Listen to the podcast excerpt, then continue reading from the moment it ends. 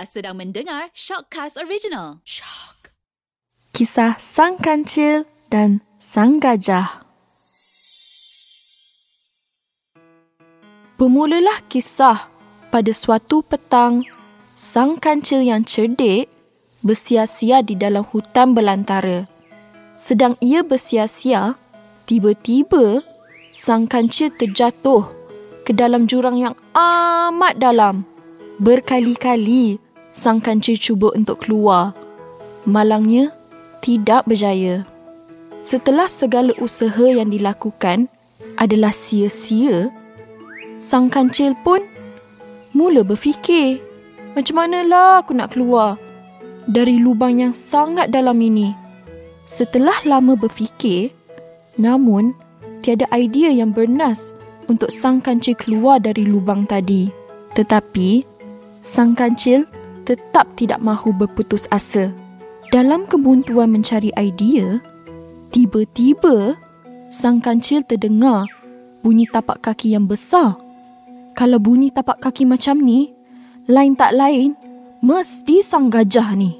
Kemudian, sang kancil pun mula dapat satu idea yang bernas untuk menyelamatkan dirinya keluar dari lubang tersebut. Tidak lama kemudian, sang gajah pun lalu dan menegur sang kancil. Eh, sang kancil, kau tengah buat apa tu? Tanya si gajah. Aku tengah menyelamatkan diri ni. Aik, kau nak selamatkan diri dari apa? Tanya gajah lagi. Aku tengah nak selamatkan diri dari bahaya lah. Kau cuba tengok ke atas tu. Langit nak runtuh. Dia dah kelihatan gelap. Balas sang kancil Gajah yang dungu ini pun terus mempercayai sang kancil bulat-bulat. Habis tu, macam mana kita nak selamatkan diri ni? Tanya si gajah. Apa kata kau masuk sekali dalam lubang ni dengan aku? Kalau langit runtuh pun, kita masih selamat di sini. Tanpa berfikir panjang, sang gajah pun terus melompat ke dalam lubang itu untuk menyelamatkan dirinya. Kemudian, sang kancil pun mengambil kesempatan untuk melompat di atas badan sang gajah dan terus keluar dari lubang yang dalam itu. Ha ha, pada muka engkau, aku selamat. Kata sang kancil dan berlalu pergi meninggalkan sang gajah yang masih terpinga-pinga di dalam lubang tadi. Seronok kan bila kita membaca balik cerita kanak-kanak seperti ini? Teringat masa zaman kecil dahulu. Inilah cerita dongeng dan turun-temurun yang diwarisi dari zaman ke zaman. Tapi, bila difikirkan balik, apa yang cuba disampaikan melalui kisah ini? Kita kena jadi seperti sang kancil yang cerdik tetapi tidak baik. Ataupun kita jadi seperti sang gajah yang baik tetapi tidak cerdik. Orang baik tak cerdik akan ditipu. Orang yang cerdik tetapi tidak baik akan menipu. Jadi, janganlah kita mengikut perangai sang kancil seperti dalam cerita tadi. Kerana sang kancil yang cerdik tetapi tidak baik telah menipu sang gajah untuk menyelamatkan dirinya.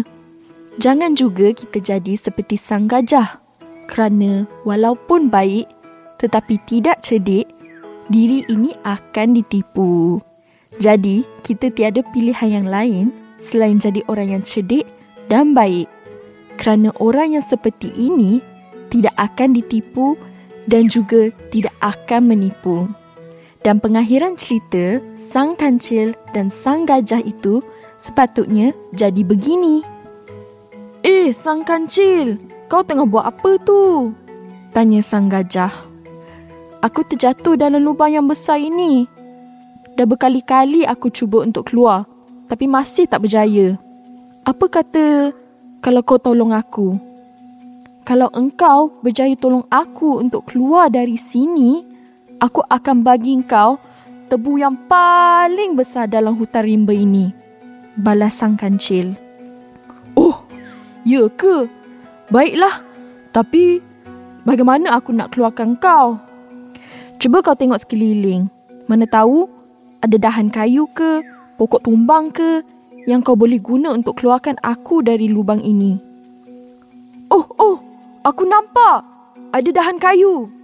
Kemudian, sang gajah pun menggunakan kekuatannya untuk menolak tunggu kayu itu ke dalam lubang. Sang kancil pun keluar dari lubang itu dan seperti yang dijanjikan memberikan sang gajah tebu yang paling besar dalam hutan rimba. Jadi, pengajaran yang kita boleh ambil dari kisah tadi, jika kita berada dalam kesusahan, jangan sesekali mengambil kesempatan dengan membuat jahat kepada orang yang hendak membantu kita. Dan jika kita ingin membantu seseorang, biar mengikut kemampuan diri sendiri. Bak kata pepatah, ukur baju di badan sendiri. Jadi itulah pengajaran yang kita boleh belajar dari kisah sang kancil dan sang gajah.